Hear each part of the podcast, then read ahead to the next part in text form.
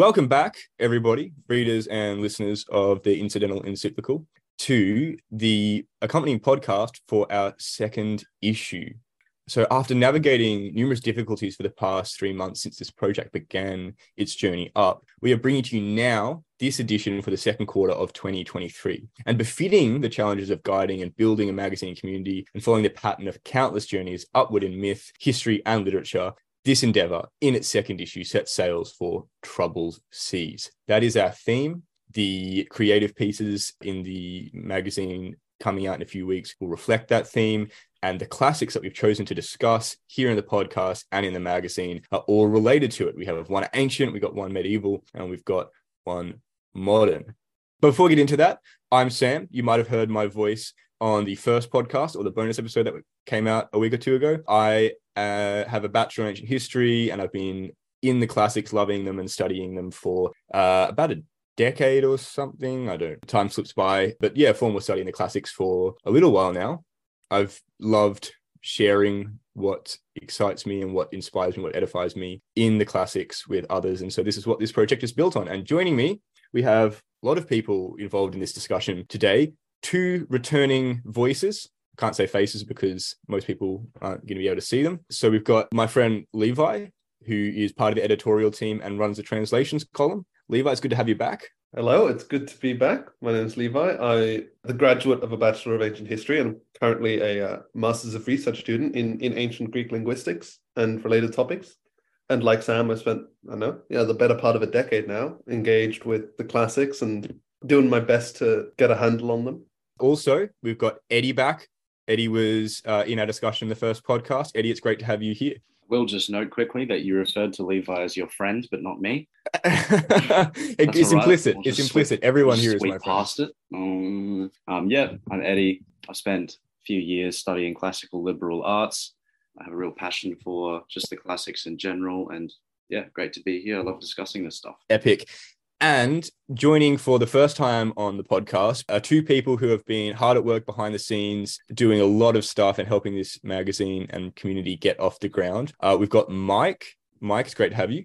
G'day, g'day. Thanks for having me. It's very exciting to be a part of this project. Similar to Eddie, I spent a couple of years delving into uh, literature, history, and philosophy, classical liberal arts. And um, yeah, I really have a passion for kind of delving into these themes and how they can apply to us today, because I really think there's some wisdom in these old works that really doesn't get communicated across uh, unless you really put a lot of time and effort into delving into it. So I guess that's kind of part of the mission of this project is to yeah.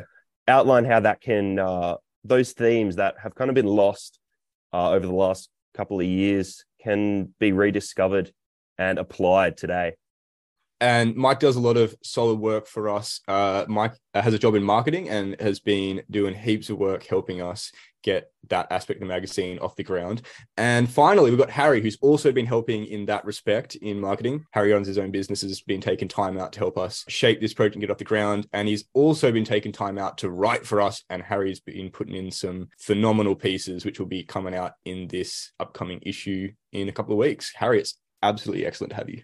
Yeah, it's great to be here. Thanks, Sam. Uh, yeah, my name's Harry, and I'm uh, yeah have a passion for the uh, classics and philosophy, and um, very happy to be this uh, publication's resident dilettante. Very happy. it is great to have you. So I'll jump straight into the theme, and Harry, you've written for us an essay which will be featured at the start of this issue to bring readers into the theme and unpack it for them. But I was hoping that here you'd be able to just give a overview of what you've presented and, and the way that you've tried to break down the idea of troubled seas and how it applies both to uh, works of literature and myth and stories in general, but also to the idea of the examined life and where troubled seas factors into that. Yeah, so this piece, you know, it's really trying to tie together the common threads of, you know, all epics, of all great literature, which uh, confront kind of the human condition as it pertains to risk and danger and, uh, uncertainty. And uh, I've sort of used the device of mirrored analogy as we go through where there's kind of there's places where we examine physical risk we you know we examine like the role of someone lost at sea but also how this pertains to someone who is engaged in the intellectual life and how that the examined life is really a type of troubled seas it's a type of seafaring adventure. From there i've broken it down to a number of different components where you might find yourself on the travel, then tying it back to the examine life in particular. And then from there, we have the, the types of places you could end up.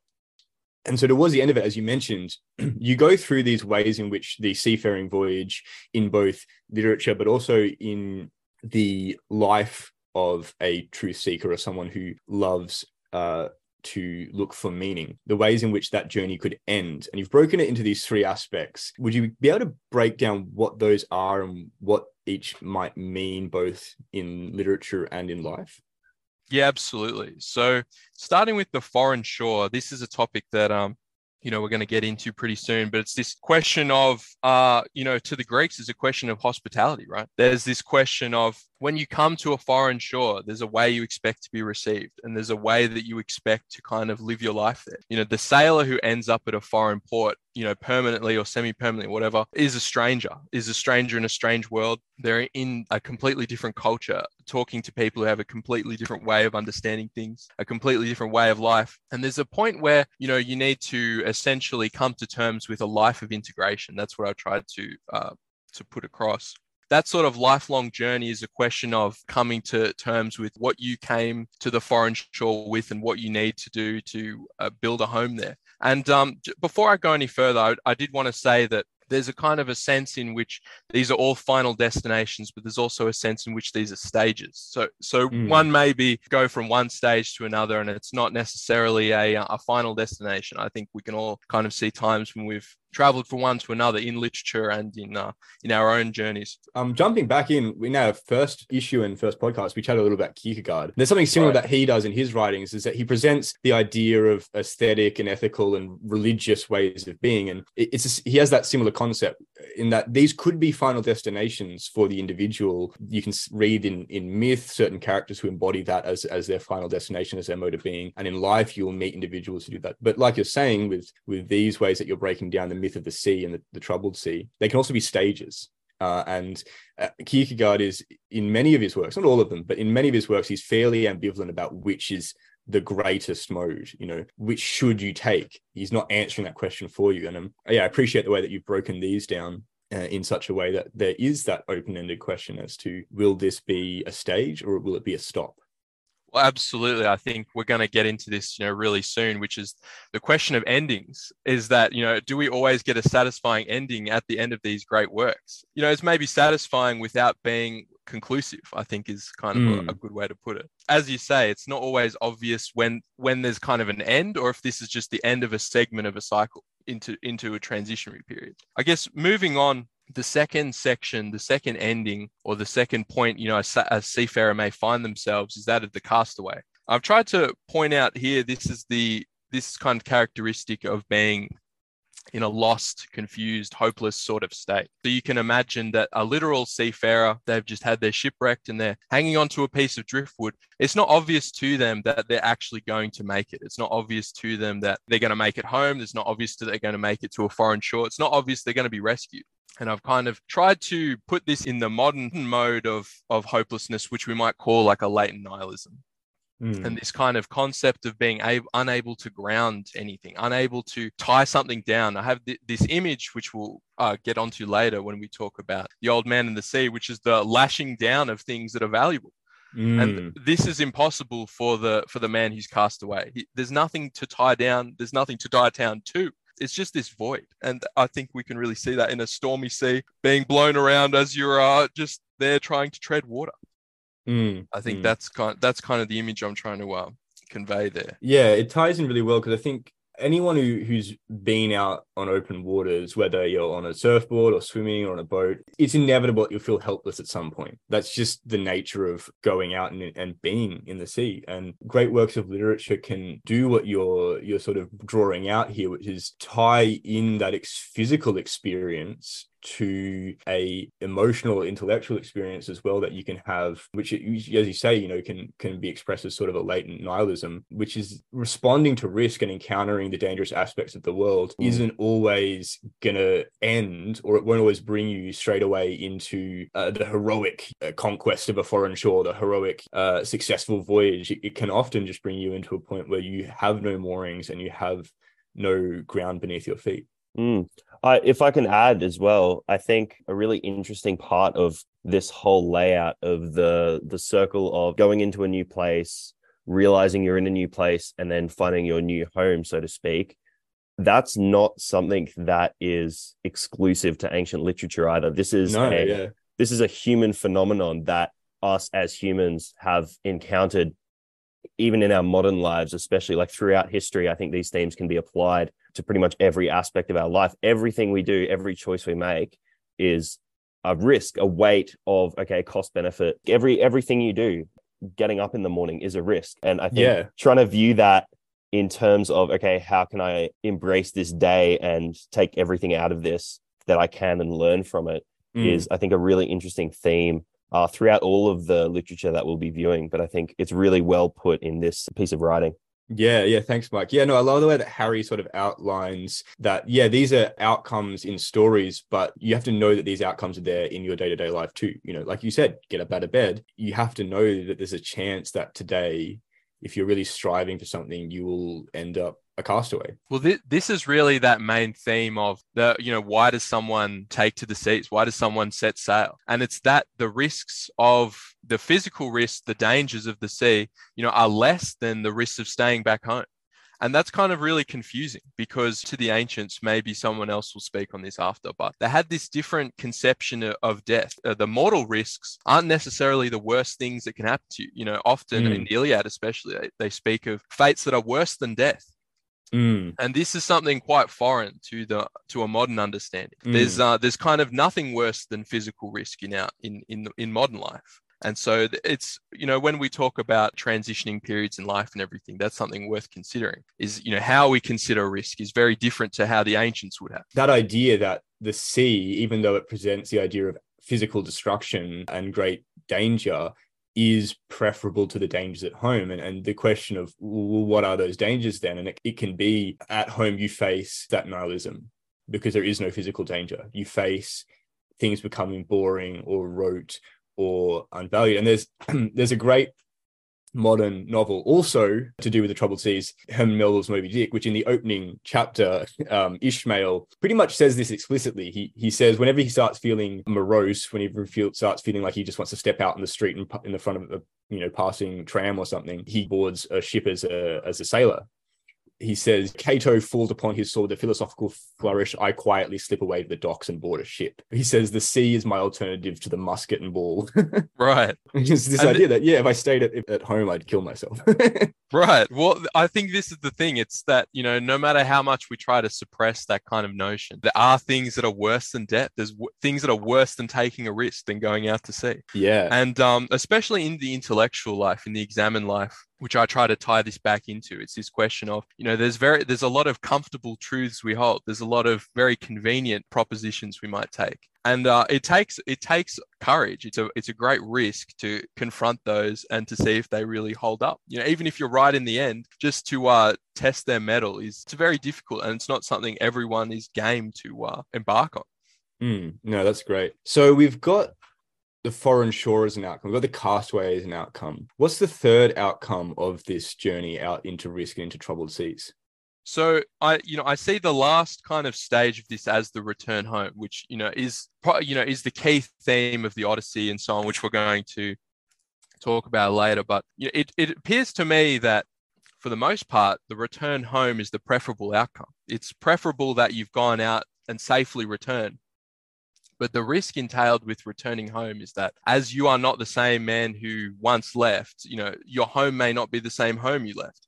Mm, So there's this kind of question as to have you actually already lost home from setting sail? And if you are to return, could home be another foreign shore? Is it really your home anymore? And I guess tying it back to the Odyssey in the final paragraphs of the essay, I'm trying to um basically uh, link this to Odysseus's kind of identity crisis in a sense, which is that he's used very tricky ways to get himself out of problems through disguises and so on. But when he needs to return home and when he needs to, you know, reveal himself to his wife, it's actually his identity, his, fully revealed self that's actually required to complete the journey. There's a sense in which, you know, his journey at home would never be complete if he couldn't win the uh, recognition of his wife in the end.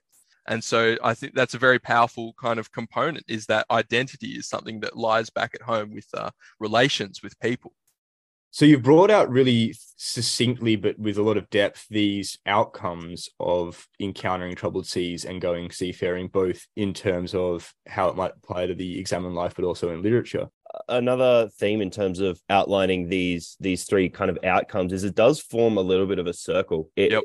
It's almost like the um, and I really like the way it's illustrated, Harry, because it is almost like the stages of stages of grief, so to speak. Mm. Like it's like denial at first. Wow, I can't believe I'm out of this, you know, situation where I was comfortable. Acceptance. Okay, I'm in this situation. Let's deal with it. And then kind of finally, you know, acknowledgement. Like, okay, I'm in this situation. I might as well kind of learn to adapt towards it. And I think how you've illustrated that, like the foreign shore representing kind of the fulfillment of desires in a new environment, and then castaway symbolizing the state of kind of aimless detachment and then finally the return home which is the reintegration after a journey really is kind of this the how human growth is illustrated throughout history like that's how we become who we become and that's how society advances i think Mm. And I was just going to say that, you know, I think that's the interesting thing with the Iliad and the Odyssey together is that it's a cyclical kind of phenomenon where, you know, maybe we should talk to our, uh resident Greek scholars here, but, you know, I can imagine that at the time, you know, as this would have been recited around campfires and so on, you know, people would have thought of their fathers being the ones who went and sacked some town and then returned uh, in an Odyssey like fashion and think of themselves as you know when they come of age they will do the same thing and, do a cycle themselves. And I, i'm wondering if that's this cyclical thinking is just so key to the classical understanding of life and its trials and so on Oh, absolutely. And just cyclical thinking in general defines so much of ancient mythology and ancient folklore. And, you see it all over the place. But yeah, especially in the Greek classical world. And I mean, and you see it not just in like cyclical journeys and the reinstantiation of patterns, but you also see it in like each like between two towns each town will like there's a there's a cycle of animosity and reconciliation between different places and it's this cyclical thinking is so key in that worldview absolutely Well, let's get into the worldview of the Greeks a bit deeper because, as Harry's been outlining, uh, as he's been summarizing these conclusions, the Odyssey does encapsulate both, or, or all, really all three of these potential endings at certain moments of Odysseus's story. And I think the great thing is that each of the works that we're going to be talking about, the Odyssey is the first, uh, and then we'll go from there to talk about an Anglo-Saxon poem called The Seafarer. And we'll finally wrap up by talking about The Old Man and the Sea by Ernest Hemingway. But each of these three works does encapsulate strongly one or more of these different aspects. And so it's great because I think we'll get to really discuss uh, each of the possible outcomes of the journey into the sea as we go through each of these works. So, Levi, uh, as you know, Harry mentioned, resident Greek scholar, uh, would you care to break us in, into the world of the Odyssey, the story, and the meaning of the work? Uh, absolutely. So the Odyssey, uh, written by, supposedly written by the poet Homer, same author as the famous Iliad, which tells the story of the Trojan War and Achilles. Whether there was ever one author of the Odyssey or the Iliad is highly suspect, but that is beyond the textual criticism of the Odyssey is beyond the, the context of this discussion, let's say. The Odyssey itself tells the story of Odysseus's return home. Odysseus, uh, the man who came up with the Trojan horse gambit, which finally put an end to the siege at Troy, tells the story of his 10 year journey home, faced with many trials and tribulations along the way, before returning home and finding his home in chaos. And this is very much sort of resembling that theme of the return home that uh, Harry was outlining earlier. That when Odysseus left for Troy, he left behind an infant son and, and a, well, a healthy wife and a prosperous kingdom. And when he comes home, his house is overrun by by suitors trying to take his place, and a son who's grown up without a father, and a wife who's being pressured to remarry. And it's very much embodying this idea of chaos at the return home. But the what we've really tried to focus on in our written piece for this issue of the encyclical is actually Odysseus's encounter with the foreign land, and especially themes of hospitality and being a guest and how guests are received in different contexts. And I think there's a reflection as as you're drawing out here, which is very strong in the Odyssey, between the idea of a troubled sea being a symbol for a troubled hearth or a troubled home. And and Odysseus' story, both in the aspect of his return home, but also as you're mentioning his encounter in the foreign shores and this this ambiguity in in context that shouldn't be ambiguous in terms of how he's received the hospitality that's presented to him. All of that is interesting as the two main symbols of the work man and the other identities that are circling him. So man this in this case odysseus and then family hearth kingdom and all of that, all of those symbols are coming into conflict with this the symbol of the sea, which is the god Poseidon and his sons, his his servants, the demigods of the sea, the monsters of the sea, the witches of the sea, the storms, the cliffs, the islands, all these symbols are kind of coming into contact, and the, the trouble in one bleeds into and, and and and creates chaos in the other. Oh, absolutely. I think there's kind of two points that I want to touch on. So obviously, like let's say the return home, I think is perhaps it's the overarching theme of the Odyssey. It's it's definitely what's most obvious. It's what stands out. But the theme, like I mentioned, the theme of hospitality, the theme of, of the foreign encounter is also so present in the narrative. And it's contrasted. And I think that's what makes it really interesting is that the way in which Odysseus is received in each different context is is slightly different, or or very different, in fact, in certain places. And I think this is most evident in the way in which Odysseus's contact with Polyphemus the Cyclops is, is contrasted with the, his encounter with the Phaeacians and his arrival upon their shores.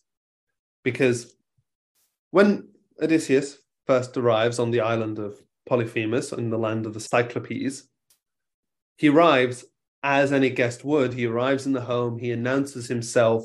He's sort of embodying, in part at least, the role of a guest as, as he should be he's he's bringing gifts you know he's he's expecting that his reception will be appropriate. Because he arrives in cyclops at home but he's he's brought wine and cheese you know he's brought a couple of men with him. He's kind of playing out as you're mentioning this expected role as far as exactly. He, he's sort of he's sort of playing out this pattern.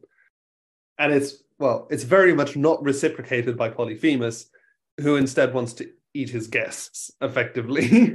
yeah, which is possibly the greatest breach of uh, of norms that you can imagine.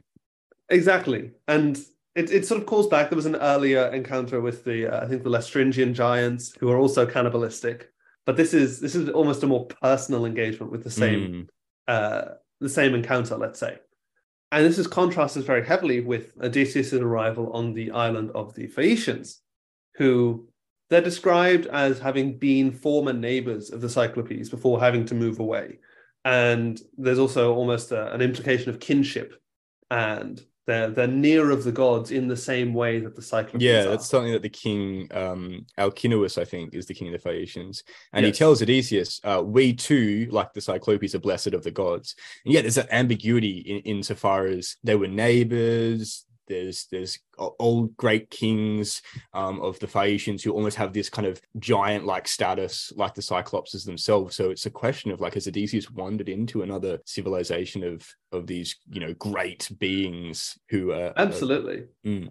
yeah. And, and maybe maybe in part the reason this is the reason for you know Odysseus's less typical entrance into the world of the Phaeacians because he's he's shipwrecked upon the ta- on the on the shores of the island and you know, the first encounter he has is actually uh, himself being undressed, seeing a group of women washing clothes at a river in what would otherwise be a rather private setting. It's not exactly the normal first hospitable contact and one of the women may happen to be the uh, heir apparent the princess. So uh, yeah, there's a, there's a huge amount of impropriety and awkwardness, you know, that's going on immediately. Exactly. Yeah. It's like if if the king were to you know come upon this situation, he would be he would be well within his rights just to like execute Odysseus on the spot. Let's say for violating these norms. Mm. And Odysseus doesn't help his case in that after this, you know, he he sneaks into the town in disguise and refuses to give his name, and eventually, you know, he circumvents the male authority of the king Alcinous and falls at the knees of his wife. And it's like all of this is very much a breach of normal patterns of hospitality. And yet, the Phaeacians are the perfect hosts. They welcome him.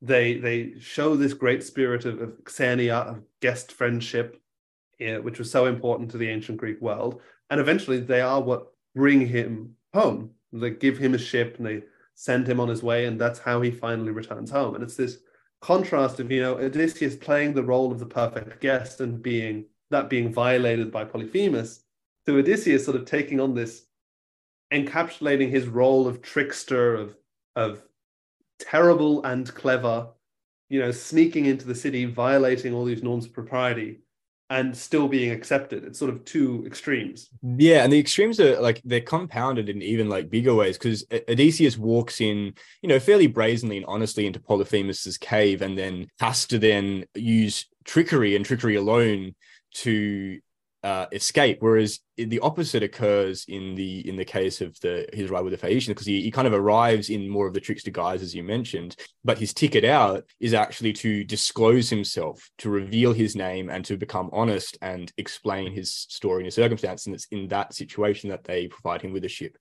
to sail home on. Yes, yes, absolutely. And uh, I just want to take this opportunity here as well because we we we explore this t- theme of hospitality like even further in in the in the written essay of of this issue, and it's really kind of what we're trying to draw out. Um, but now that we have this opportunity here on the podcast, I also just want to like briefly touch on the theme of the castaway uh, that Odysseus also embodies at times, because Odysseus is a sailor.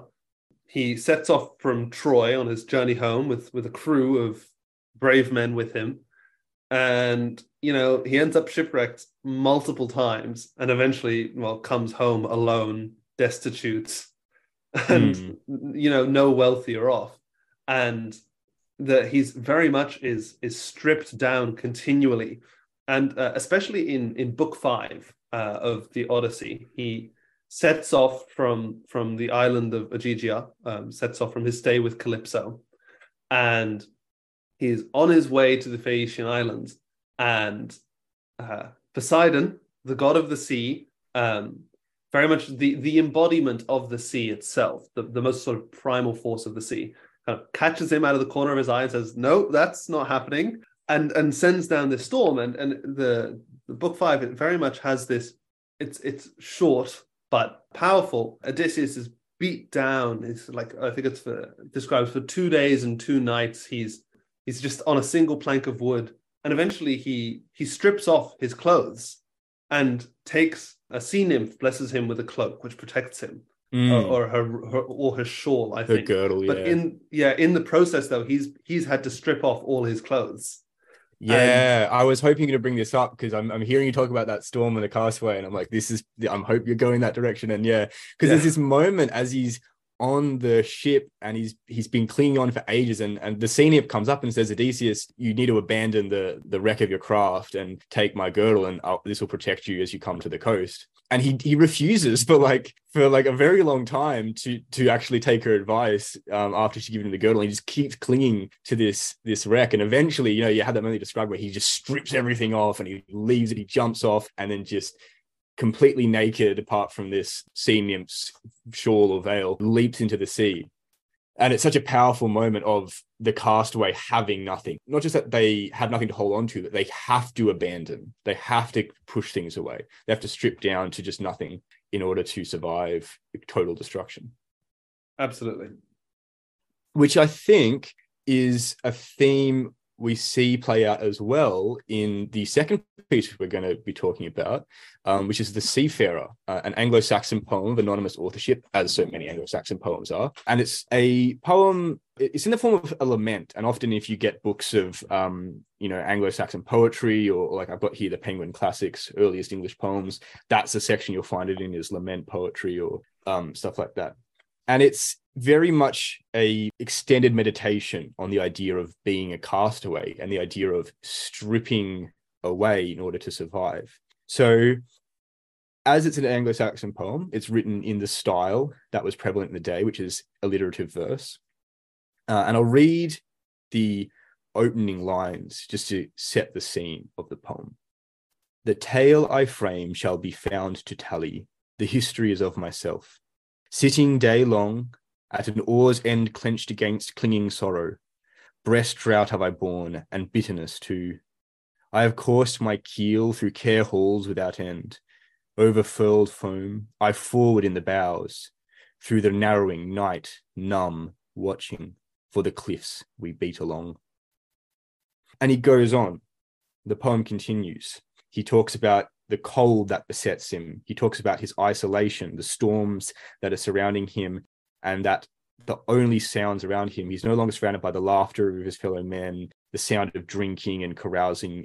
It's the sound of solitary birds, birds who are just as frail as him in the in the face of the storm, and how every instance of life around him is also marked by a sort of nakedness in the face of nature and, and isolation. He goes on, he describes the culture of the time. Anglo Saxon culture was based off lords who would give out gifts and gold to their vassals in exchange for loyalty, fealty, and service. And it would create these stable systems in an otherwise chaotic period in, in this northwestern part of, of Europe, uh, in which there could be small holdings, halls built around a single lord and the men who surround him and provide him service in exchange for him his giving of gold, his gift giving and he's lamenting in this poem that that is passed from the world that no longer wherever he looks can he see that this cultural stability has collapsed from the world. There are no jarls anymore to perform this basic function to keep society afloat. As it goes on it says days are soon over on earth imperium. With the earl's hand fails kings are not now Kaisers are not. There are no gold givers like the gone masters, who between them framed the first deeds in the world, in their lives lordly, in the lays renowned. That chivalry is changed, cheer is gone away. It is a weaker kind who wields earth now.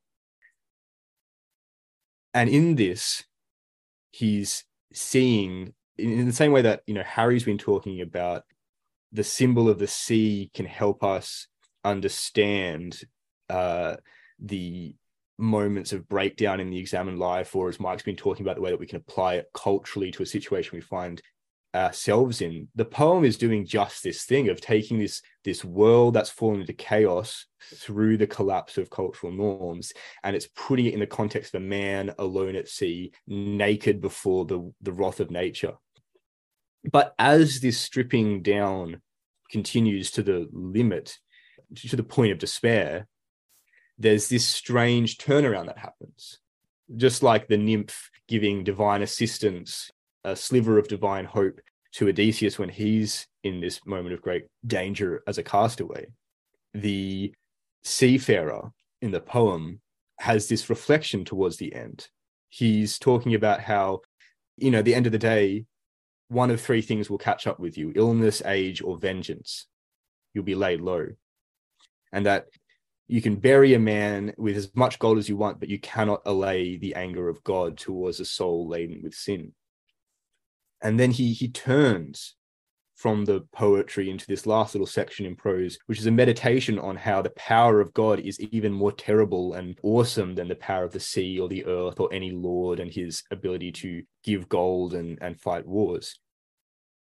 And within this, there's a sense that in a world in which no relationship with a fellow man can be trustworthy, can be held in the way it used to be, and in a world in which nature is is so powerful and destructive that there's no hope of holding a right relationship with it either. And that's why the sea here is the image used. There is a force more terrifying and powerful than both of those, which it is possible, despite how awesome and frightening it is, it is possible to hold a relationship with God. And this is how the seafarer is resolving a poem, which is a very short piece by comparison to something like the Odyssey. But over the course of these 124 lines, is peeling away the identity of man in this culture at the time, you know, 8th or 9th century Anglo Saxon culture, peeling away his relationship with the natural world and seeing how it can all come apart and really exposing what is at the heart of he himself and the world he lives in. So it's a, it's a beautiful poem.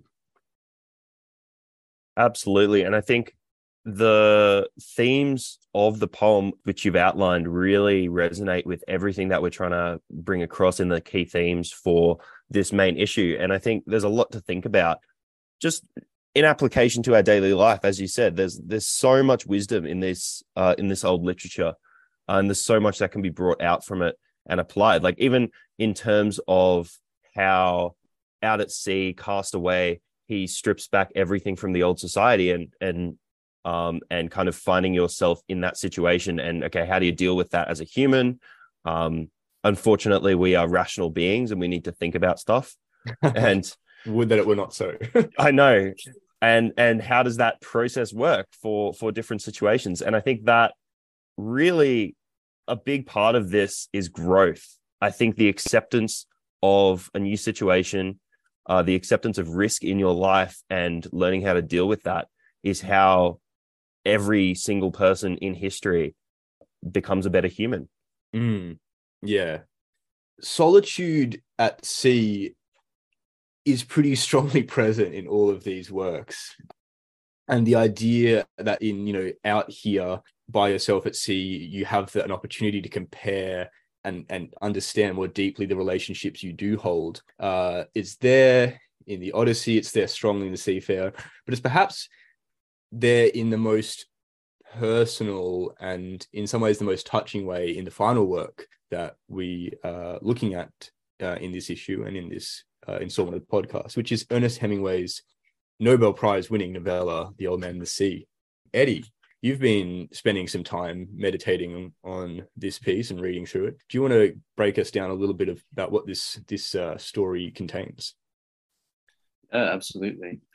So it is a, for those who don't know, it's a 1951, as Sam said, it's a novella uh, by Ernest Hemingway, and it follows a protagonist, the old man, a fisherman by the name of Santiago, um, and he is cursed with bad luck.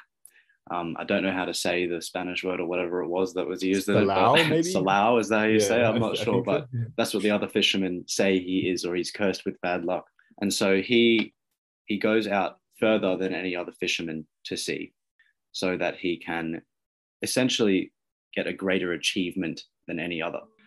Just touching on what you were saying before about solitude and isolation, I did note when I was reading this that there is a as interesting as it as difficult as that is, and as much of a detriment as that is to his situation while he's out at sea battling with an, an mm-hmm. absolutely enormous fish, it's ironic in that the isolation, while detrimental, is also his his greatest achievement will depend upon his isolation. Yeah, that's a fascinating, a fascinating thought. I mean, I haven't, I don't know if I, I really have thought about that deeply. So I might have to take a minute and let keep bringing that out because that's that's such a, a brilliant, brilliant uh, insight. Well, yeah, I was thinking about it. Um, I think, you know, just to outline it, the isolation is his entire his greatest achievement, which is catching this fish and sort of proving himself as a, his proving his skill as a fisherman is in large part entirely dependent on his isolation. Even though he laments about his isolation and solitude essentially the whole time he's out at sea, um, because the, the a boy by the name of Manolin, who he usually fishes with, the boy was banned from fishing with the old man because the old man had bad luck. 80, 84 days, I think, at the start of the novel. 84 without a days at the fish, start, yeah. of, yeah, without a fish. And the boy used to fish with him before that. And the boy and this old man have a something akin to a sort of father son relationship in a lot of ways. Um, yeah, Santiago taught the boy to fish, and Yeah. it's it's an interesting relationship. I think there's echoes of the Odyssey and the kind of Telemachus and, and Odysseus relationship there, um, insofar as there's this there's these hospitality rituals that play out at the start and the end of the book with how the boy cares for the old man in his isolation and how there's sort of a a limit to how far he can care for him. You know, so the old man early in the book, the boy, you know, helps him pack up his boat, go home. And when he's at home, the boy says, "Oh, do you want me to go get you something to eat?" And the man says, "No, no, no. I, I have. I'll make the fire soon. I've got some some beans and rice to eat." And they both know. they both know that's a lie.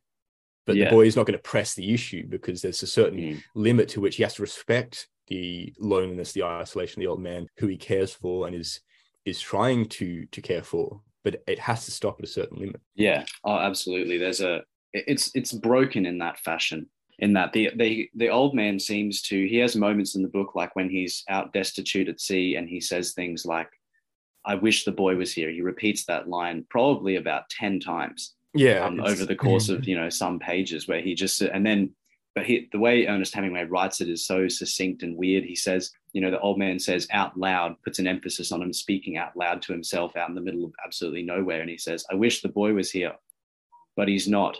The boy is not here. Like he just kind of yeah. repeats the same thing over, but outlines it to himself, almost like it's explain it to me like I'm four years old, kind of. Mm. But he's doing it to himself. And I think that speaks a bit to the the barrier in place between his friendship with the boy. Mm. In a lot of ways, it's sort of indicative of the way, like you know, he says he do, he never wants to bother the boy. You know, with the boy offering him food and things like that, and the old man is always he lies, and they both know he lies, but that's the way it plays out, and neither of them really contests it. And in the same fashion, he's saying, "I wish the boy was here, but the boy is not." Yeah, it's just a very, very strange way of outlining their relationship. I think. Yeah. And the talking aloud becomes part of what makes the book mesmerizing. Like it's it's short. Yeah. It's maybe it's three chapters. I'm not sure.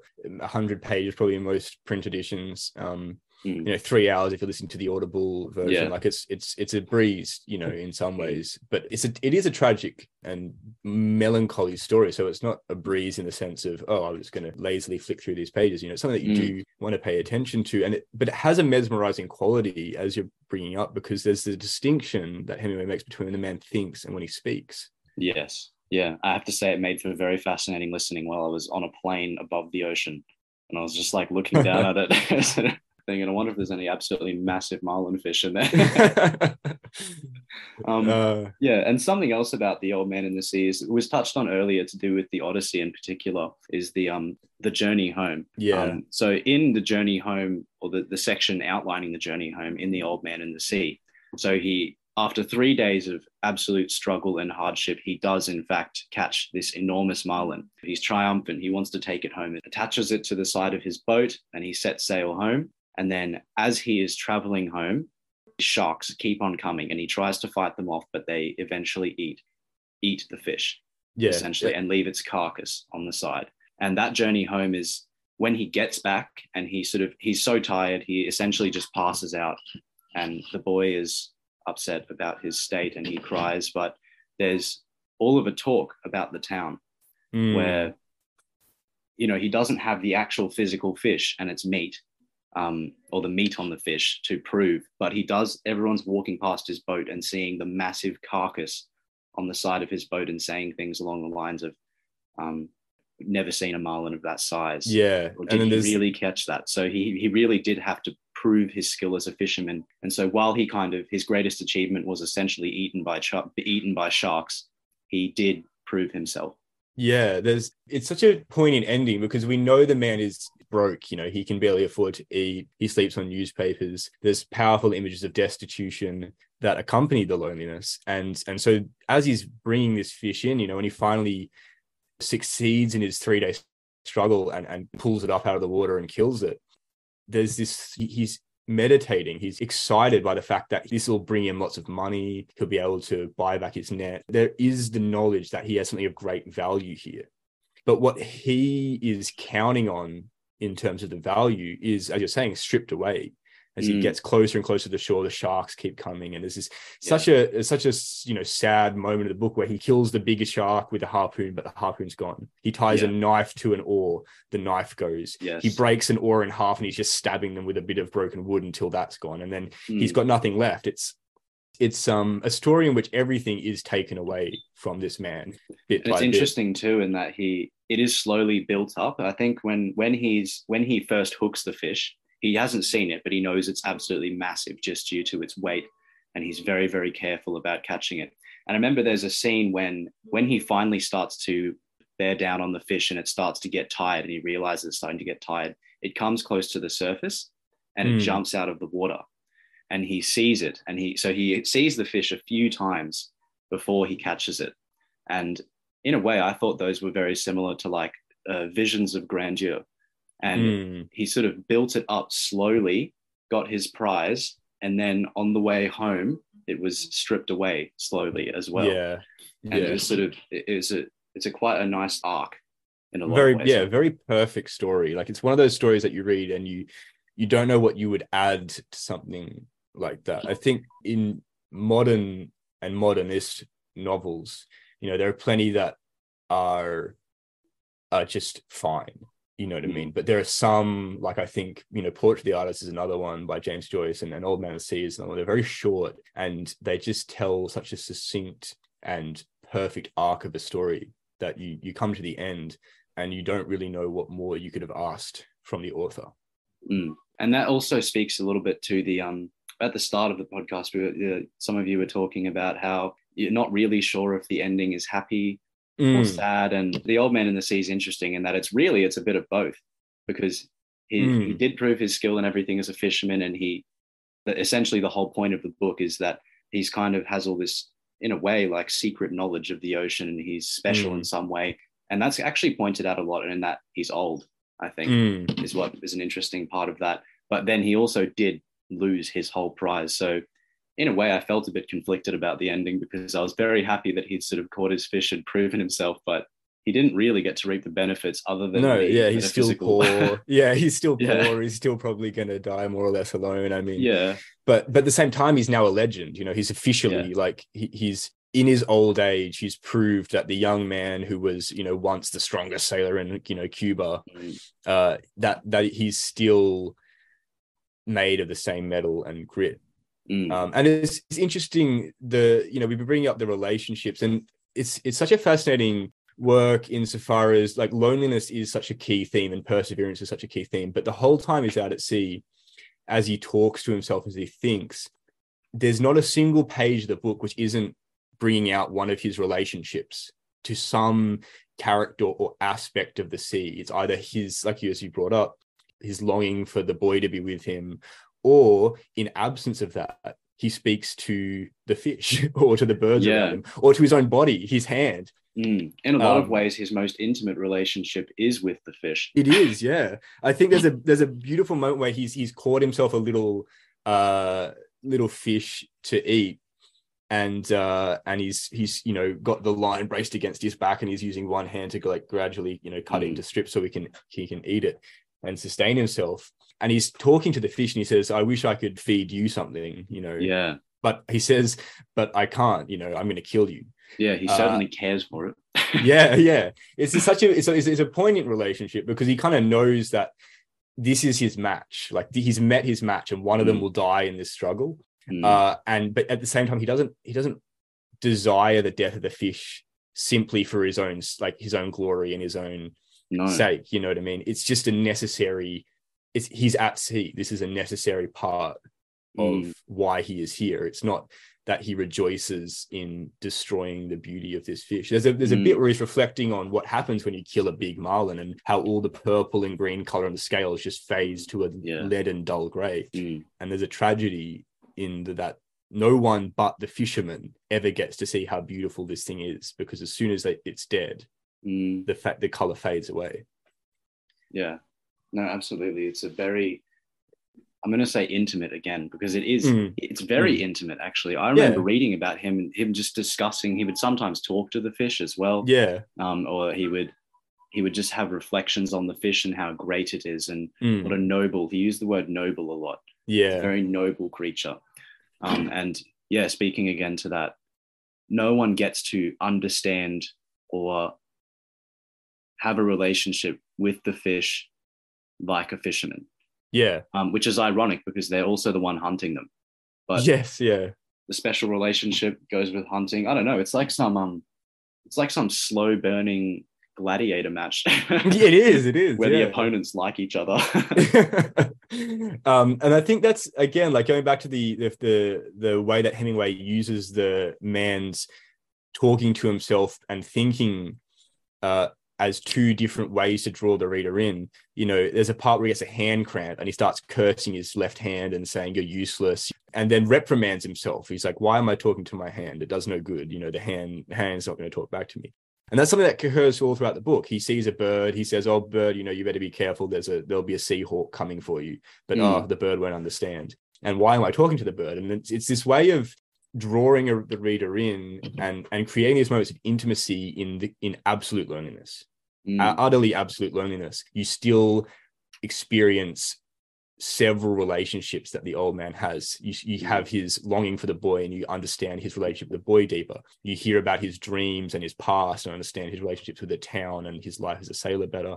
Mm. and then his relationship with nature, how he sees himself in the role of a fisherman. He talks about this and thinks about this, and then he thinks, "Why am I talking about this? Should I be talking about this? Am I going insane?" you know. yeah. And And, uh, you- speaking, sorry, you go on. Oh, say like as you said before, intimate is just the word for for much of this book Yeah. because of how this dynamic plays out between talking and thinking about the way he's on uh, interacting with the sea.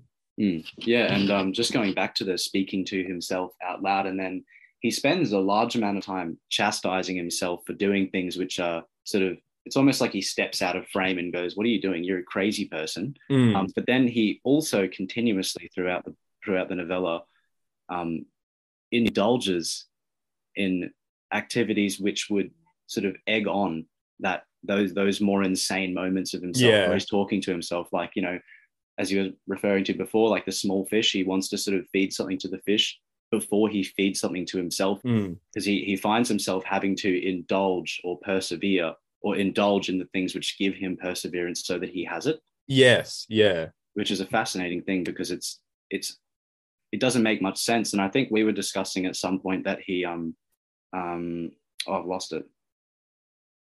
Sorry. oh darn. Went too deep underwater. Something like that. Yeah. No pun intended. I wanted to jump in there about yeah, please. this uh, these this war against nature, and I, it reminds me of Hemingway's um, you know other references to the bullfights and running with the bulls and so on. yeah. as a is a very huge- similar element. And, you know, of course, Mm. Hemingway was the big game hunter and a deep sea fisherman himself. You know, is it the case that he is now embarking on these? You know, is he really the character in all of these books? You know, is he placing himself in that? And then in real life, is he trying to perform these same actions? I know, think. Go for it. Oh, sorry. No, no. I'll let you keep going. Oh no, because there was these other points I wanted to um, touch on regarding the style. Because in the previous um, in the previous encyclical, we talked about, or you guys talked about Xenophon, and made reference to um, his style as soldier's prose. Mm. Uh, this very the, the terse kind of you know no extra words needed, you know no superfluous kind of content. And I'm wondering if this, you know, Hemingway being the soldier, being the correspondent, now being, you know, the adventurer, is is, is this a war story? And um, you know, it seems to me that fate plays a major component in this as well. You know, there's it's not certain how long the fight with the fish is going to go on for. You know, would he have survived a fourth day of the fight or a fifth day? Um, you know, how far, you know, he had to go so much further out. You know, he's tempting fate. Um, Mm.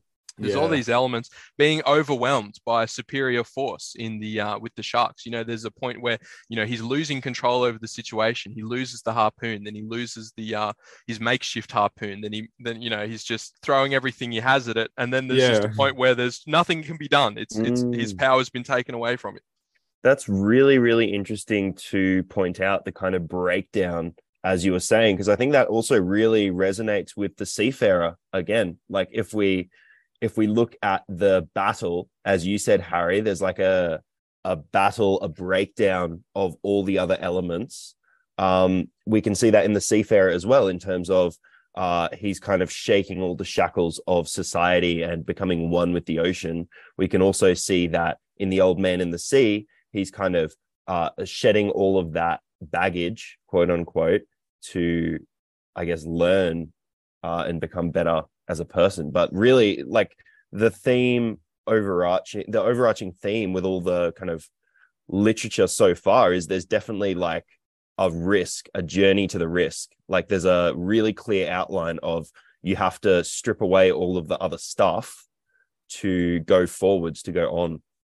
and I'm I'm curious to you know what your thoughts are you know to everyone else you know was the proposition in the beginning true? Is he just really unlucky? Because he went out too far you know or he he supposed he may have gone out too far. And in the end you know he didn't really get what was the goal you know. So even though there was a triumph in one sense there's kind of this um there's another side of the coin where it kind of it seems to have rung true that he was a really unlucky man. You know he didn't bring back the fish. He didn't he didn't bring back the economic benefit he was so excited about but there's something else right yeah the the question of is is the legend sufficient? Can the man be sustained upon the legend when he's destitute and hasn't brought in the money he hoped? And in a sense, maybe the story is is saying yes, because as Eddie Eddie was bringing out, like he has to engage in absurdity to persevere. He has to have all these funny little moments and rituals and dialogues with himself. He has to he has to try and he, he wants to feed the fish. He wants to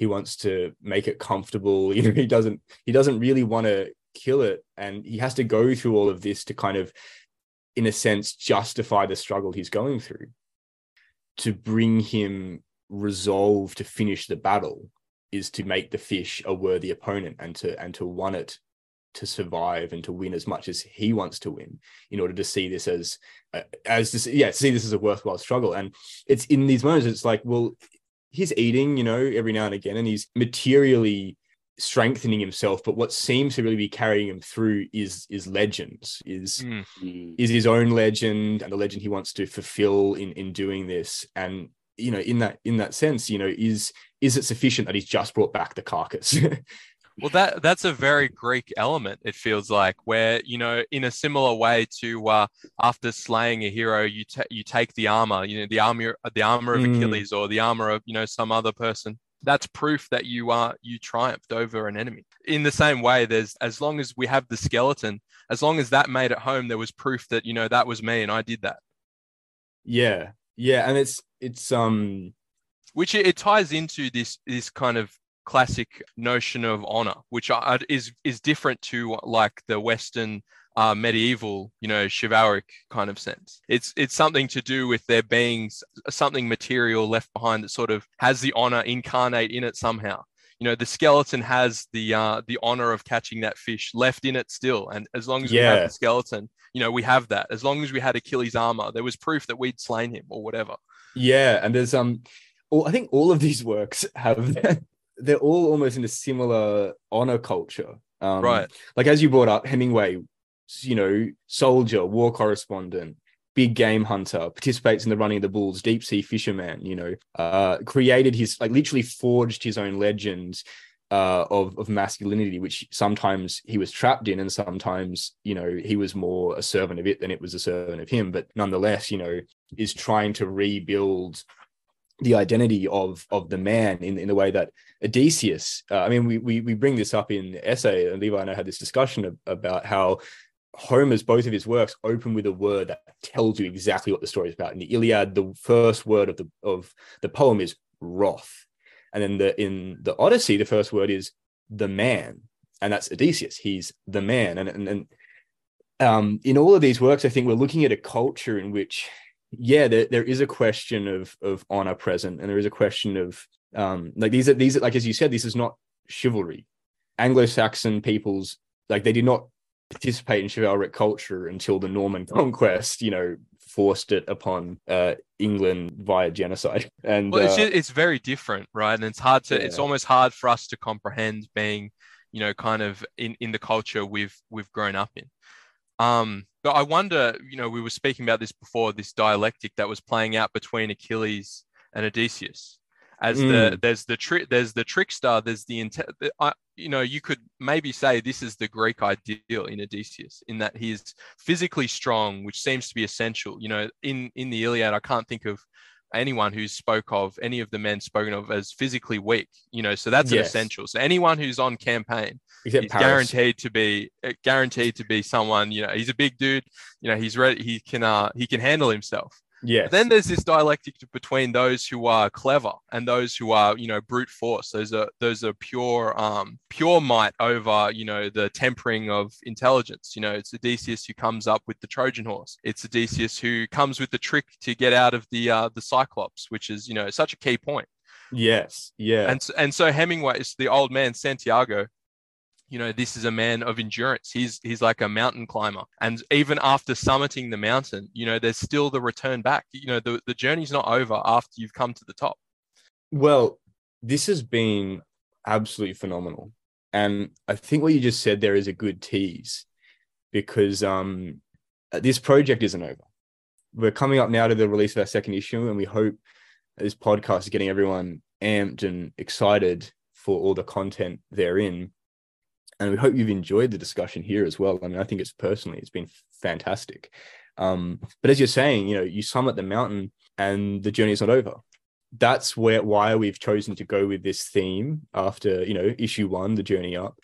Troubled Seas is in in many ways the natural, the symbolic, the mythological sequel and and from there you know we've got a whole range of themes to explore uh, for, uh, throughout the rest of this year and hopefully the start of next year as you know but yeah i mean i'd like to thank all of you guys and all of our listeners. Um this has been wonderful.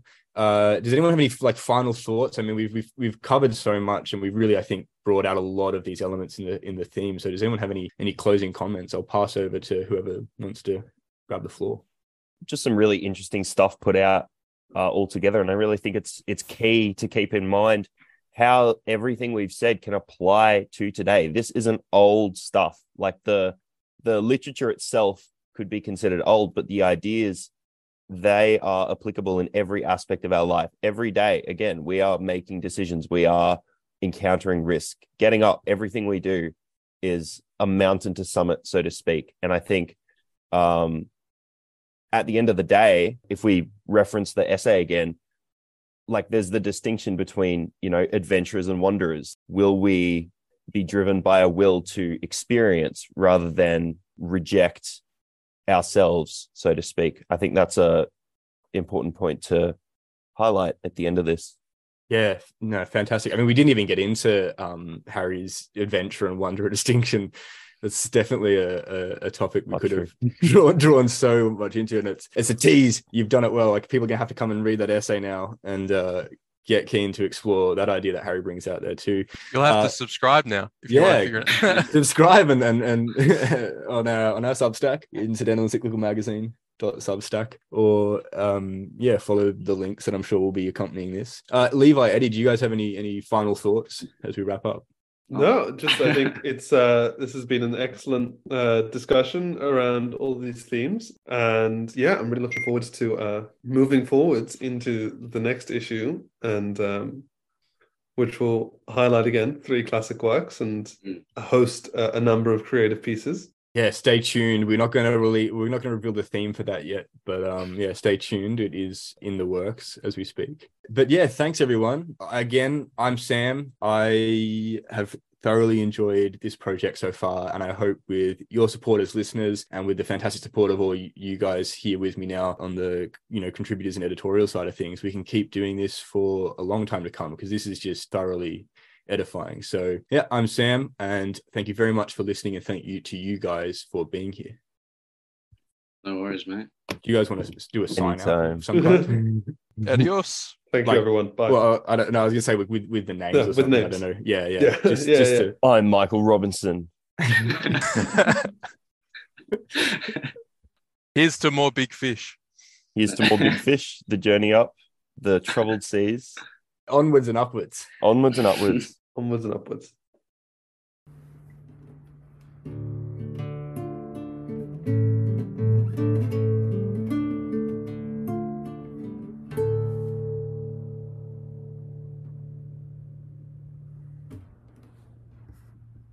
Eddie, you worked in a news place. You can do like a news. Yeah, off. give us this round out. Round out. It's 11:46 a.m. here on the Incidental Encyclical podcast. We have discussed a range of topics, not limited to, but including the Odyssey, the Seafarer, and the Old Man in the Sea. We hope you've thoroughly enjoyed this podcast. Until next time, good afternoon.